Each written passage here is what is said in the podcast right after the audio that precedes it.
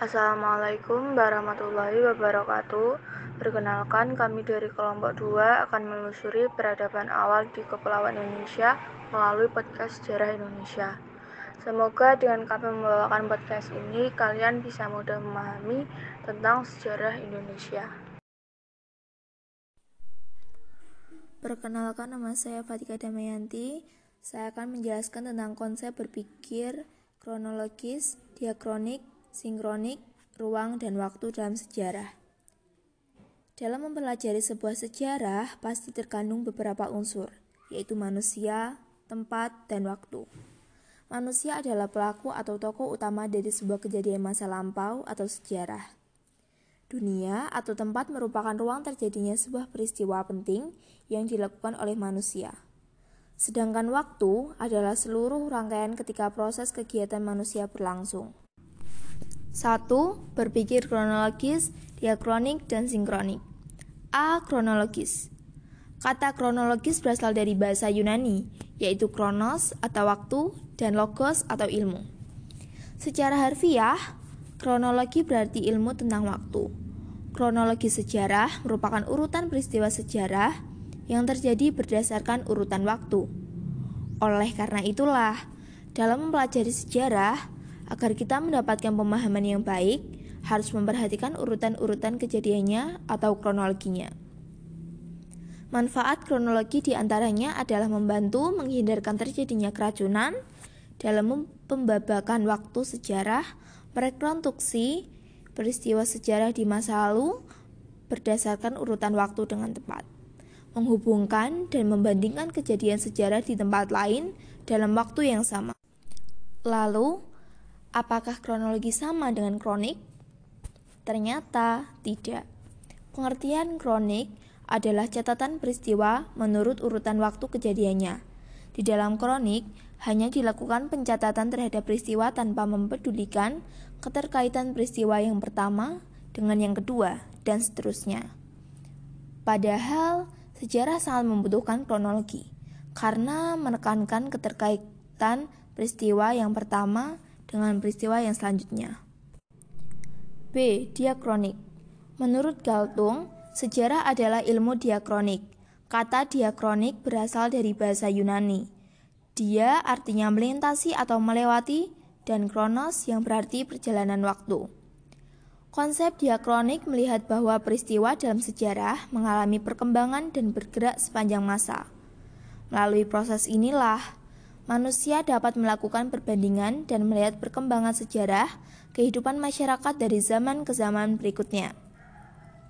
Ciri-ciri berpikir sejarah secara diakronik meliputi mengkaji dengan berlalunya masa, menitik beratkan pengkajian peristiwa dengan sejarahnya, bersifat historis atau komparatif, bersifat vertikal, terdapat konsep perbandingan, cangkupan kajian lebih luas. C. Sinkronik Kata sinkronik juga berasal dari bahasa Yunani, yaitu dari kata sin yang berarti dengan dan kata kronos yang berarti waktu atau masa. Berpikir sejarah secara sinkronik adalah mempelajari peristiwa yang sezaman atau bersifat horizontal.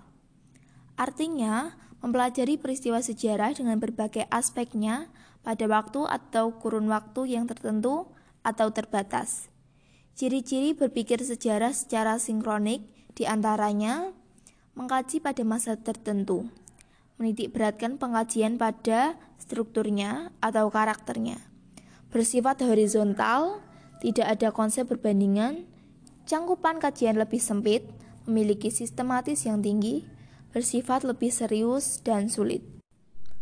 2. Berpikir tentang konsep ruang dan waktu dalam sejarah. A. Konsep ruang Ruang adalah konsep yang paling melekat dengan waktu, di mana waktu menitik beratkan pada aspek tempat di mana peristiwa itu terjadi. B. Konsep waktu Masa lampau itu sendiri merupakan sebuah masa yang sudah terlewati, tetapi masa lampau bukan merupakan suatu masa yang final, terhenti, dan tertutup. Itu sebab sejarah itu berkesinambungan.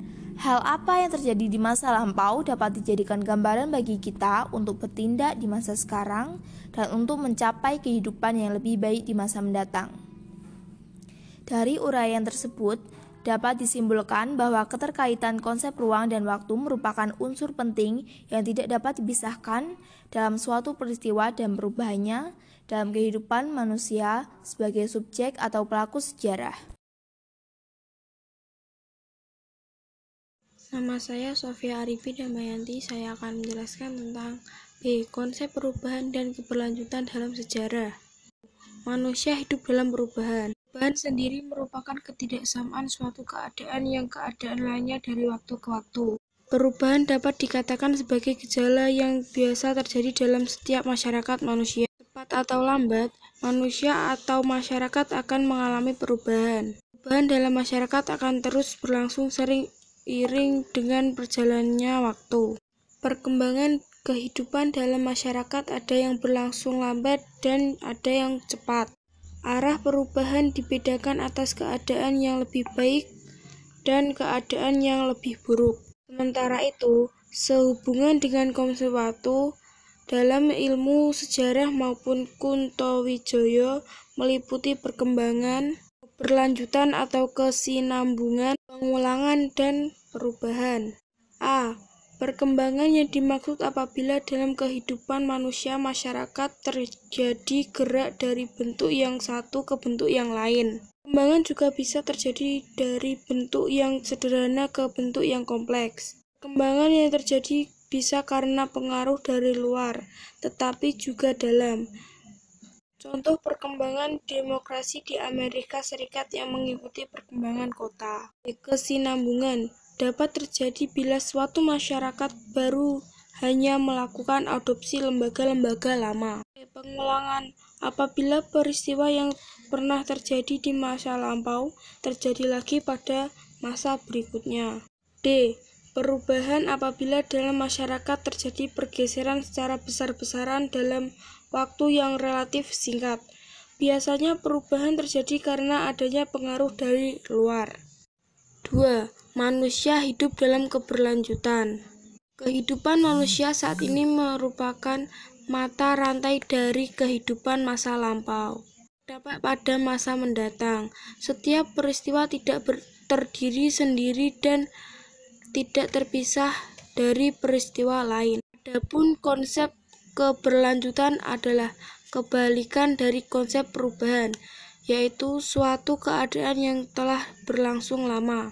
Perubahan dan keberlanjutan dapat kita ketahui dengan membandingkan dua atau lebih peristiwa atau keadaan yang masa lampau. Selain itu, perbandingan juga dapat dilakukan antara dua atau lebih peristiwa masa lalu dan peristiwa masa kini. Contohnya, untuk mengetahui perkembangan bahasa Indonesia, kita dapat membandingkan kebijakan pemerintah kolonial Belanda dan pemerintah produk Jawa. Periodisasi adalah cara untuk memandai perubahan dan keberlanjutan dalam sejarah. Periode sejarah ditentukan oleh perubahan penting, adapun keberlanjutan menghubungkan periode-periode dalam sejarah. Sebagai contoh, masa kerajaan Hindu-Buddha hingga masa kerajaan Islam. Sekian dari saya, kurang lebihnya terima kasih. Perkenalkan nama saya Alvin Madu Pratama ingin menjelaskan tentang bab sebelum mengenal tulisan. Jadi sebelum mengenal tulisan, kehidupan masyarakat Indonesia sebelum mengenal tulis baca disebut juga dengan kehidupan zaman praksara Indonesia. Selain kata praksara, kita juga mengenal kata prasejarah. Lebih tepat, mana istilah yang dipakai praksara ataukah prasejarah. Kata prasejarah terdiri atas dua kata, yaitu kata pra dan kata sejarah. Kata pra artinya sebelum, sedangkan sejarah bermakna aktivitas manusia di masa lalu. Jadi kata prasejarah bermakna sebelum ada aktivitas manusia. Sementara itu, kata pra aksara terdiri atas kata pra dan kata aksara. Kata pra artinya sebelum, sedangkan kata aksara artinya tulisan. Jadi kata pra aksara dapat didefinisikan sebagai masa kehidupan manusia sebelum mengenal tulisan. 1.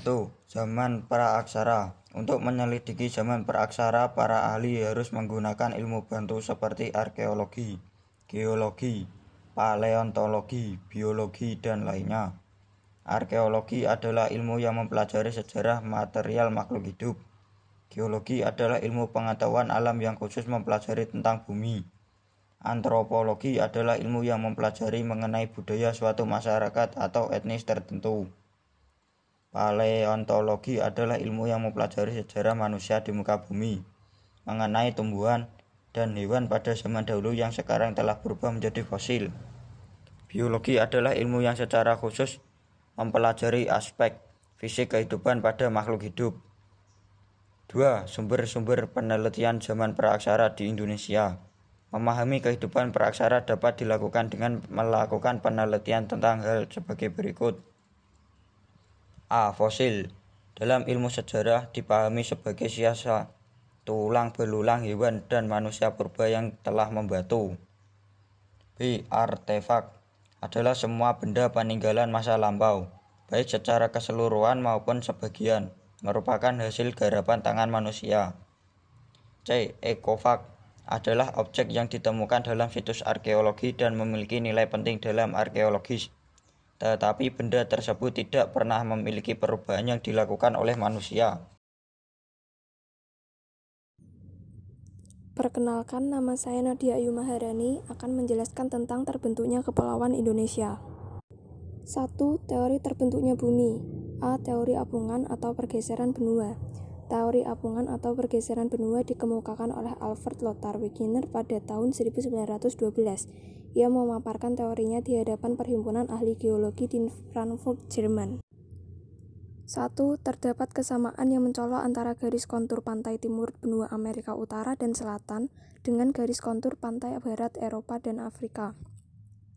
Dua benua-benua yang ada sekarang ini awalnya adalah satu benua yang disebut benua Pangea. Selanjutnya benua Pangea pecah karena gerakan benua besar di selatan, balik ke arah barat maupun ke arah utara menuju Katulistiwa. Wilayah Greenland sekarang ini bergerak menjauhi dan daratan Eropa dengan kecepatan 36 meter per tahun, sedangkan Kepulauan Madagaskar menjauhi Afrika Selatan dengan kecepatan 9 meter per tahun. B. Teori kontraksi Descartes menyatakan bahwa bumi semakin lama semakin susut dan mengerut. Hal itu disebabkan terjadinya pendinginan sehingga di bagian permukaannya terbentuk relief berupa gunung, lembah, dan daratan. C. Teori Laurasia Gondwana Teori ini menyatakan bahwa pada awalnya bumi terdiri atas dua benua yang sangat besar, yaitu Laurasia di sekitar kutub utara dan Gondwana di sekitar kutub selatan. Kedua benua tersebut kemudian bergerak perlahan ke arah ekuator bumi, sehingga pada akhirnya terpecah-pecah menjadi benua-benua yang lebih kecil. Laurasia terpecah menjadi Asia, Eropa, dan Amerika Utara, sedangkan Gondwana terpecah menjadi Afrika, Australia, dan Amerika Selatan. D. Teori konveksi Teori konveksi awalnya dikemukakan oleh Arthur Holmes dan Harry Hayes yang kemudian dikembangkan lebih lanjut oleh Robert Diaz dengan menyatakan bahwa di dalam bumi yang masih panas dan berpijar terjadi arus konveksi ke arah lapisan kulit bumi yang berada di atasnya. E. Teori dari tim peneliti Amerika Serikat Hasil penelitian tim dari The New York American Museum of Natural History Ohio State University dan Wichita State University membuktikan bahwa wilayah Alaska sebenarnya terletak di dekat Katulistiwa pada 200 juta tahun yang lalu.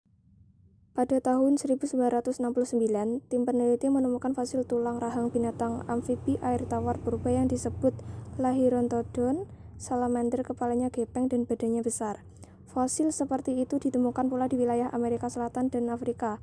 Hal bukti-bukti tersebut menguatkan teori apungan bahwa yang beranggapan 200 juta tahun yang lalu hanya ada satu benua besar di planet bumi ini. 2. Proses evolusi bumi A. Arkaekum Arkaekum atau Azoikum adalah masa tertua dalam sejarah perkembangan bumi. Pada masa yang berlangsung kira-kira 2500 tahun yang lalu ini, keadaan bumi belum stabil. Kulit bumi masih dalam proses pembentukan, dan udara saat ini masih panas sehingga belum tampak tanda-tanda kehidupan.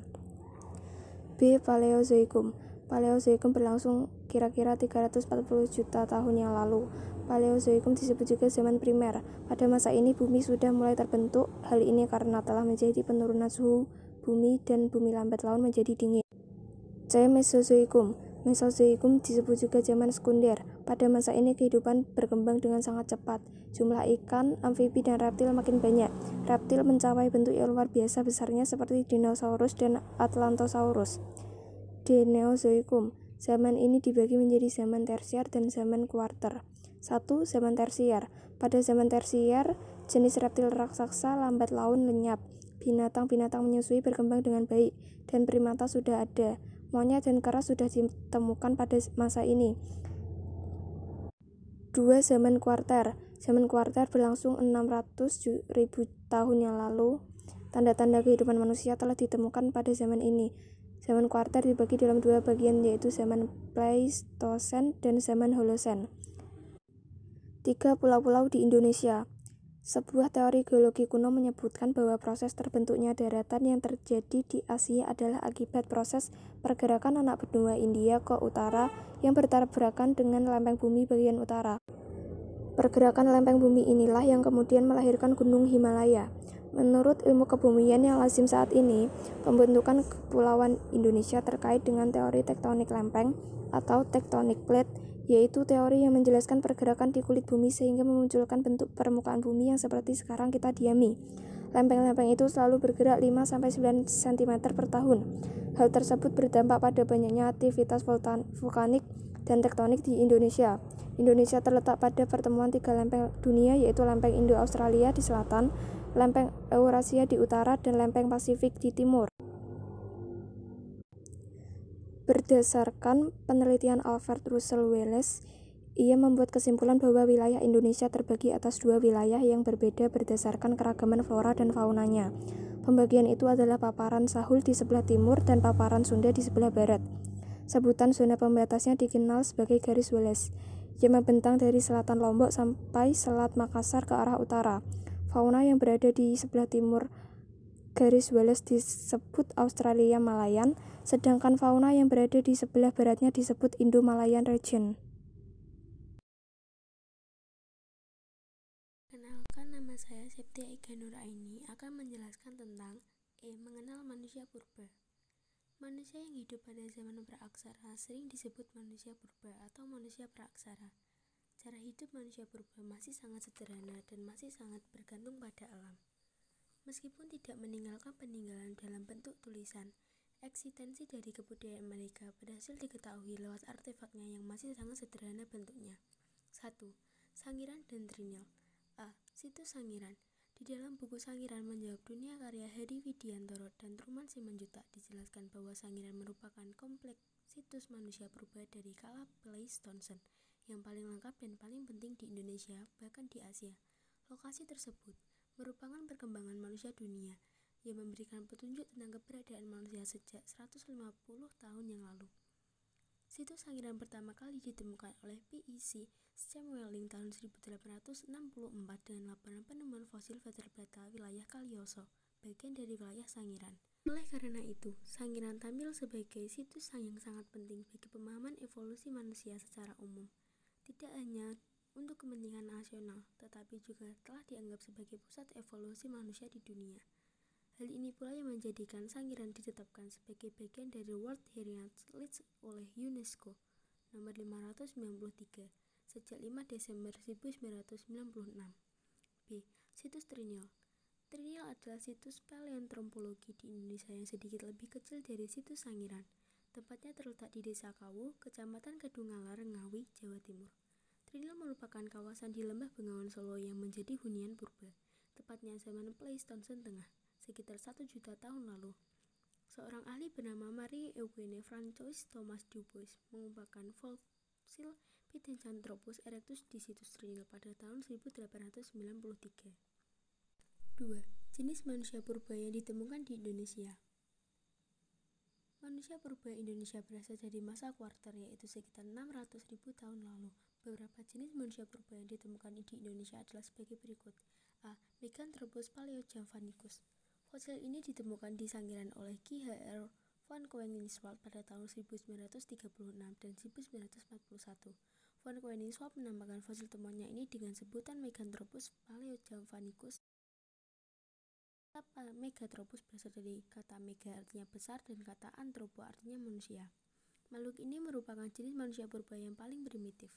Berdasarkan umur lapisan tanahnya, fosil Meganthropus diperkirakan hidup pada sekitar 2-1 juta tahun yang lalu. B. Jenis Pithecanthropus Fosilnya pertama kali ditemukan oleh E. Du Bois tahun 1891 di Trinil, Ngawi saat sungai Bengawan Solo mengering. Fosilnya berupa rahang, gigi, dan sebagian tulang tengkorak. Setelah direkonstruksi terbentuk kerangka manusia, tetapi masih terlihat tanda-tanda kera. Oleh karena itu dinamakan Pithecanthropus erectus, artinya manusia kera yang berjalan tegak. Sekarang nama ilmiahnya menjadi Homo erectus. Pithecanthropus memiliki ciri-ciri tinggi badan 165 sampai 180 cm, volume otak sekitar 750 sampai 1300 cc, berat badan 80 sampai 100 kg. Di Indonesia paling tidak terdapat dua jenis Pithecanthropus yang ditemukan yaitu sebagai berikut. 1. Pithecanthropus mojokertensis Pithecanthropus mojokertensis artinya manusia kera dari Mojokerto ditemukan di daerah Perning, Mojokerto pada kurun waktu 1936 sampai 1941 oleh Ki von Koenigswald. 2. Pithecanthropus soloensis Pithecanthropus soloensis artinya manusia kera dari Solo. Fosilnya ditemukan di Ngandong dan Sangiran pada kurun waktu 1931 sampai 1934. Fosil tersebut ditemukan oleh Ki Hr. von Koenigswald dan Weinderlich. Fosil yang ditemukan terdiri terdiri atas 11 buah fosil tengkorak, tulang rahang, dan gigi. C. Homo sapiens Homo sapiens artinya manusia cerdas atau bijaksana. Berdasarkan pada umur lapisan tanahnya, maka diperkirakan fosil Homo ini usianya berkisar 25.000 sampai 40.000 tahun yang lalu. Jenis Homo sapiens yang ditemukan di Indonesia sebagai berikut. 1. Manusia wajah Manusia wajah atau Homo wajakensis merupakan satu-satunya temuan di Indonesia yang untuk sementara dapat disejarkan perkembangannya dengan manusia modern awal dan hari akhir kala Pleistocene. Pada tahun 1889, fosilnya ditemukan oleh Video van Kontes di Campuradat, Tulungagung. Manusia wajah kedua ditemukan oleh Du Bois pada tahun 1890 di tempat yang sama. 2. Manusia liang buah Manusia yang buah fosilnya ditemukan oleh Peter Brown dan Michael Mowat bersama tim dari Pusat Penelitian Arkeologi Nasional pada bulan September 2003.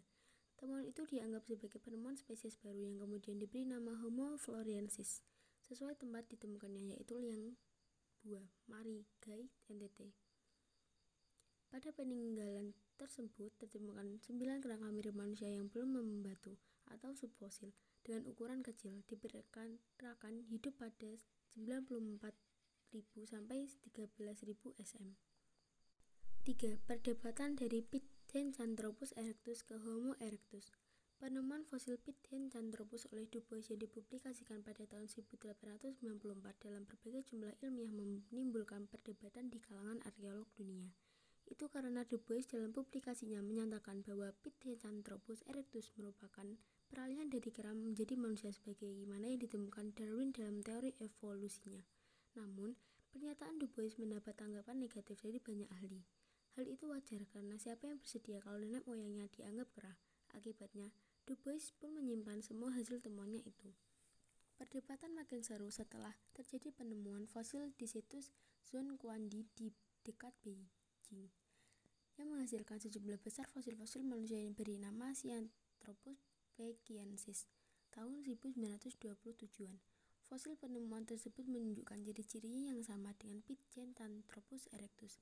Menurut para ahli biologi, standar zoologis tidak memungkinkan memisahkan Pithecanthropus erectus dengan Sinanthropus pekiensis dengan genus berbeda dengan manusia modern. Dengan demikian, Pithecanthropus merupakan salah satu tahapan dalam proses evolusi ke Homo sapiens atau manusia modern dengan kapasitas tengkorak yang kecil. Jadi perbedaan hanya menyangkut spesies bukan genus. Itu sebabnya Pithecanthropus erectus harus diletakkan dalam genus Homo dan untuk mempertahankan spesies aslinya dinamakan Homo erectus.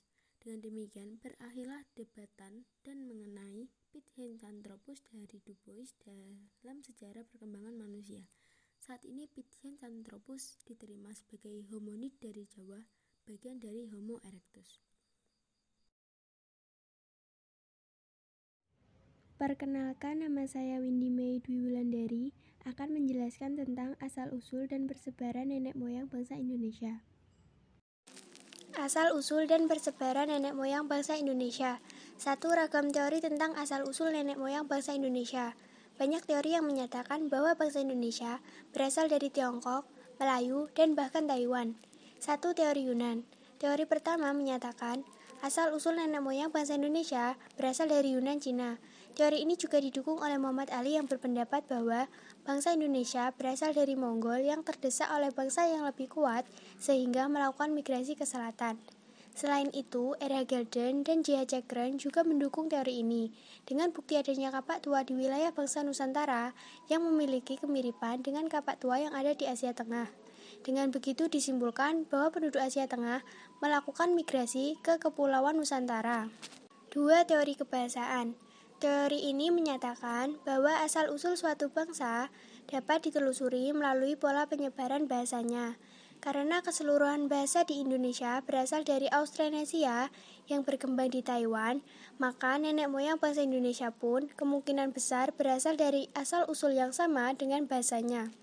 William Smith adalah salah satu peneliti yang menggunakan pendekatan bahasa yang dipakai oleh bahasa Indonesia dalam menelusuri asal-usul nenek moyangnya. 3. Teori out of Taiwan Dalam teori ini dijelaskan, asal-usul bangsa Indonesia berasal dari Taiwan, bukan daratan Cina. Teori ini didukung oleh Harry Truman Simanjuntak. Menurut pendekatan linguistik, dijelaskan bahwa dari keseluruhan bahasa yang dipergunakan suku-suku di Nusantara memiliki rumpun yang sama, yaitu rumpun Austronesia. Rumpun tersebut dikenal dengan rumpun Taiwan. 4. Teori genetik Teori ini menelusuri asal-usul manusia berdasarkan penelitian kromosom maupun DNA-nya. Dari hasil penelitian tahun 2018 terhadap 3.700 orang Indonesia dari 35 etnis berbeda, terungkap bahwa orang-orang Indonesia memang memiliki kecocokan genetik dengan bangsa Austronesia. 5. Teori out of Africa Teori ini menyatakan bahwa manusia modern yang hidup sekarang berasal dari Afrika. Dasar teori asal-usul nenek moyang bangsa Indonesia ini berdasarkan ilmu genetik melalui penelitian DNA mitokondria gen perempuan dan laki-laki. Menurut ahli dari Amerika Serikat, Max Ickman, manusia modern yang ada sekarang ini berasal dari Afrika, antara kurun waktu 100 sampai 200 ribu tahun lalu. Dari Afrika menyebar keluar Afrika. 6. Teori Nusantara Teori Nusantara menjelaskan bahwa asal-usul nenek moyang bangsa Indonesia berasal dari Indonesia sendiri. Teori ini didukung oleh Muhammad Yamin, Gorsi Keraf, dan D. Crawford. Teori ini dilandasi oleh beberapa argumen, antara lain bangsa Melayu merupakan bangsa yang berperadaban tinggi. Peradaban ini tidak mungkin bisa dicapai apabila tidak melalui proses perkembangan dari kebudayaan sebelumnya. Dua ras berbagai penghuni awal kepulauan Indonesia. Satu Negrito dan Wedit. Sebutan Negrito diberikan oleh orang-orang Spanyol karena yang mereka jumpai itu berkulit hitam mirip dengan jenis-jenis negro. Sejauh mana kelompok Negrito itu bertalian darah dengan jenis-jenis negro yang terdapat di Afrika serta kepulauan Melanesia Pasifik. Sementara Wedit memiliki ciri-ciri kepala mesokepal dan letak mata yang dalam sehingga tampak seperti berang. Kulit coklat tua dan tinggi rata-rata lelakinya 155 cm.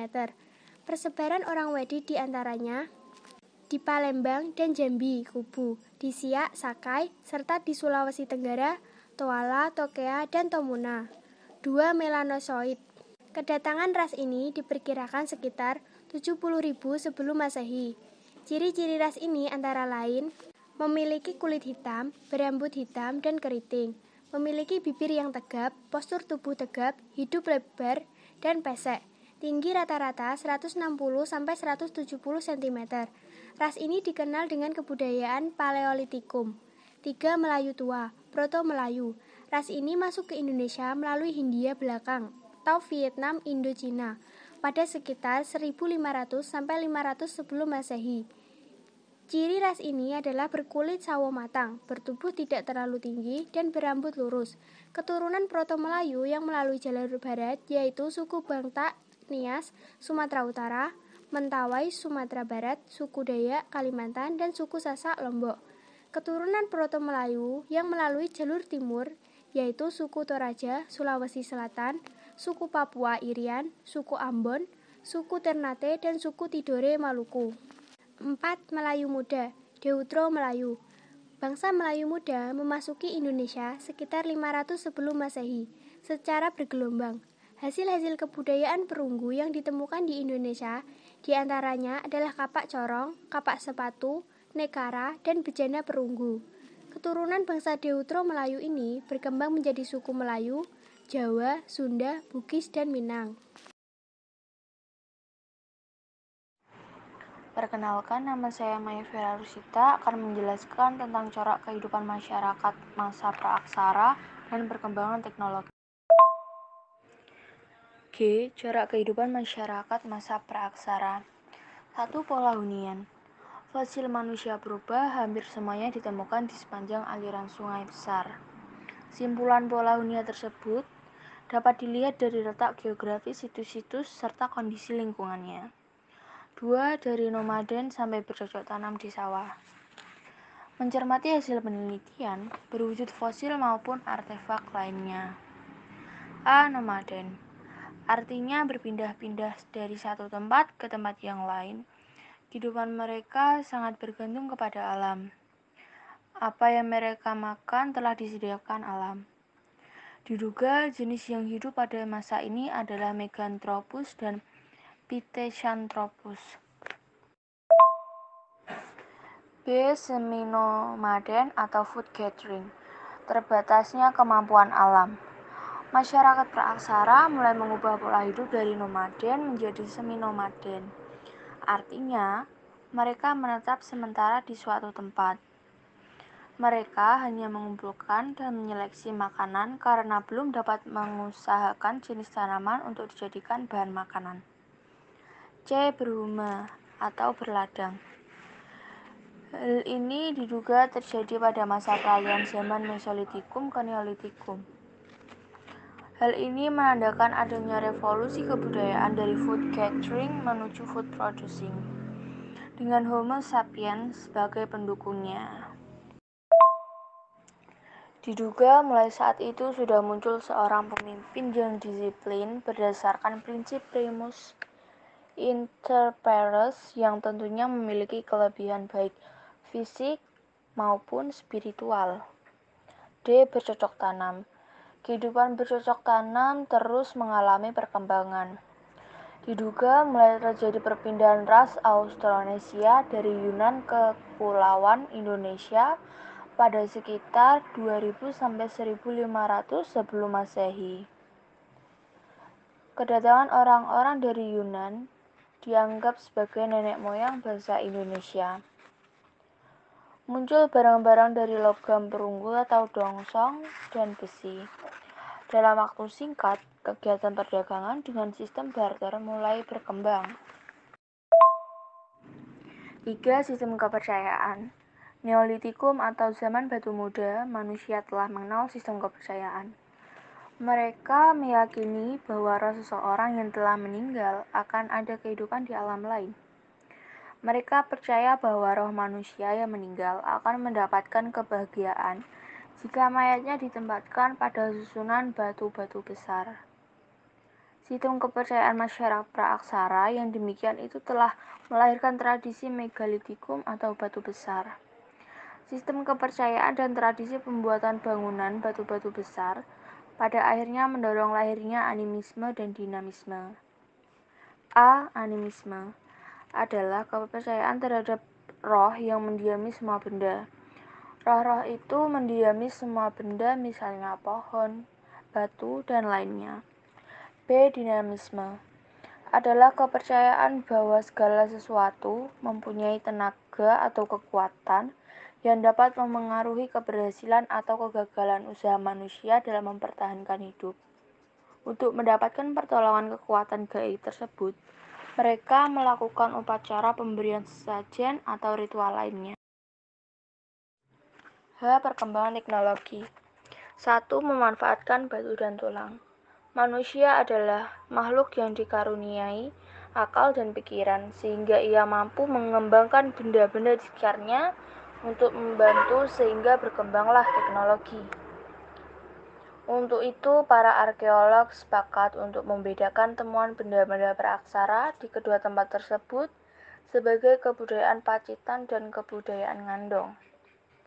A. Kebudayaan Pacitan Gustav Heinrich Ralph von Koenigswald dalam penelitian pada tahun 1935 di Pacitan, tepatnya di desa Punung menemukan alat yang diduga dibuat pada zaman Paleolitikum, berupa kapak genggam atau kapak perimbas, serta alat serpi.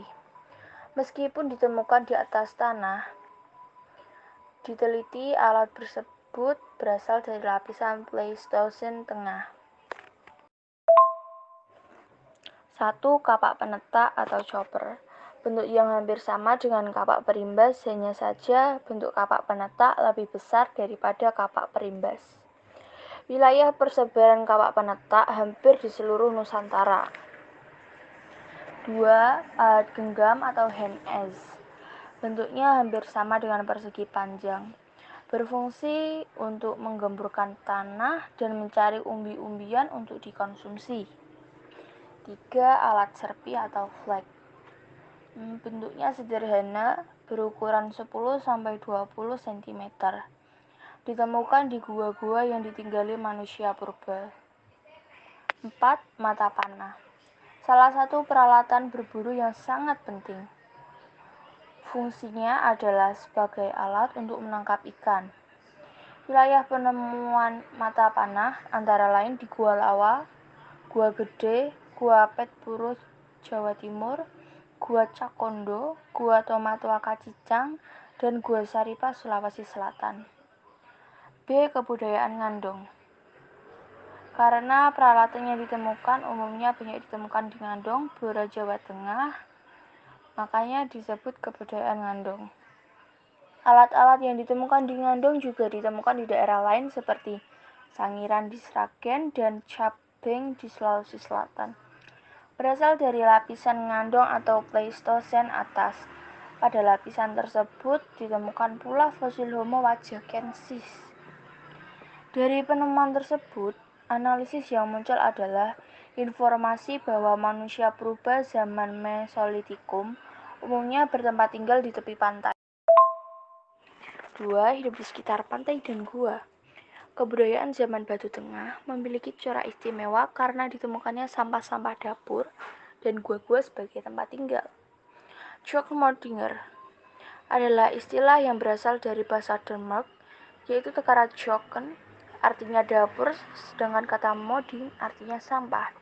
Peneliti Jokmordinger adalah Dr. P.V. van Steen Kallenfels yang dilakukan pada tahun 1925. Ia menemukan jenis kapak genggam atau chopper yang berbeda dengan masa Paleolitikum.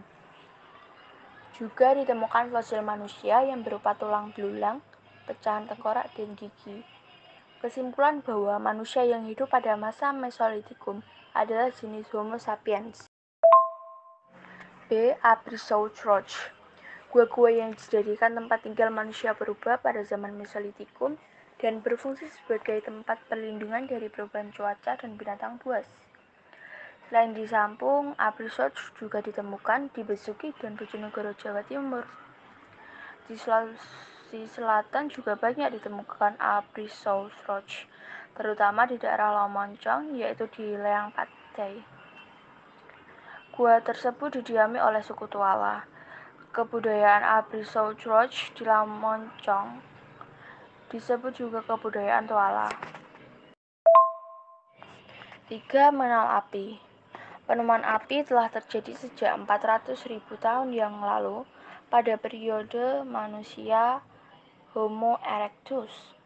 Pada mulanya, manusia membuat api dengan cara membenturkan batu dengan batu lainnya sehingga menghasilkan percikan api. Setelah api membesar, mereka menggunakan api tersebut sesuai dengan kebutuhan. 4. Sebuah lompatan teknologi yang besar. Tidak hanya terjadi di zaman modern ini, namun di zaman praaksara ternyata juga terjadi. Mereka yang awalnya hidup bergantung dengan dengan alam atau food gathering mampu berkembang menjadi berhasil menghasilkan sendiri bahan makanan atau food producing dengan bercocok tanam. Selain bercocok tanam, manusia praaksara juga mulai beternak sapi dan kuda yang diambil dagingnya untuk dimakan. Hasil Hasil kebudayaan yang terkenal pada zaman Neolitikum ini adalah jenis kapak persegi dan kapak lonjong. A. Kebudayaan kapak persegi Nama kapak persegi diberikan oleh Gustav Heinrich Raul von Hein Goldthorn berdasarkan penampang dari alat-alatnya yang berbentuk persegi, panjang atau trapesium. B. Kebudayaan kapak lonjong Mendapatkan namanya dari bentuknya lonjong bulat telur. Kebanyakan terbuat dari batuan beku magma sehingga cenderung berwarna gelap dan keras. Disebut dengan kebudayaan Neolitikum Papua. 5. Perkembangan zaman logam Kebudayaan manusia pada zaman logam sudah jauh lebih tinggi atau lebih maju jika dibandingkan dengan kebudayaan manusia pada zaman batu. A. Zaman perunggu Indonesia, tradisi logam dimulai beberapa abad sebelum masehi. B. Zaman besi adalah zaman ketika orang telah dapat melebur besi dari bijinya untuk dituang menjadi alat-alat yang diperlukan. Daerah penemuannya adalah Bogor, Wonosari, Ponorogo, dan Besuki. 6. Konsep ruang dan pola hunian atau arsitektur. Manusia yang hidup pada masa pra-aksara diduga telah mengenal pola tata ruang atau memiliki kemampuan untuk mengolah lingkungan sekitarnya. Dapat juga dilihat dari tempat tinggal manusia purba saat itu. Untuk pola hunian di luar ruang, maka pola hunian dengan sistem penada angin yang masih digunakan suku Punan sampai saat ini ialah contoh yang paling baik. Suku Punan hidup tersebar di kawasan Kalimantan. Mereka cenderung mengikuti ritme atau bentuk geografi salam. Olah geografi salam. Olah geografi selengkung tidak teratur seperti aliran sungai dan pola spiral mungkin adalah citra pola ruang utama mereka. Pola ruang demikian belum mengutamakan arah utama.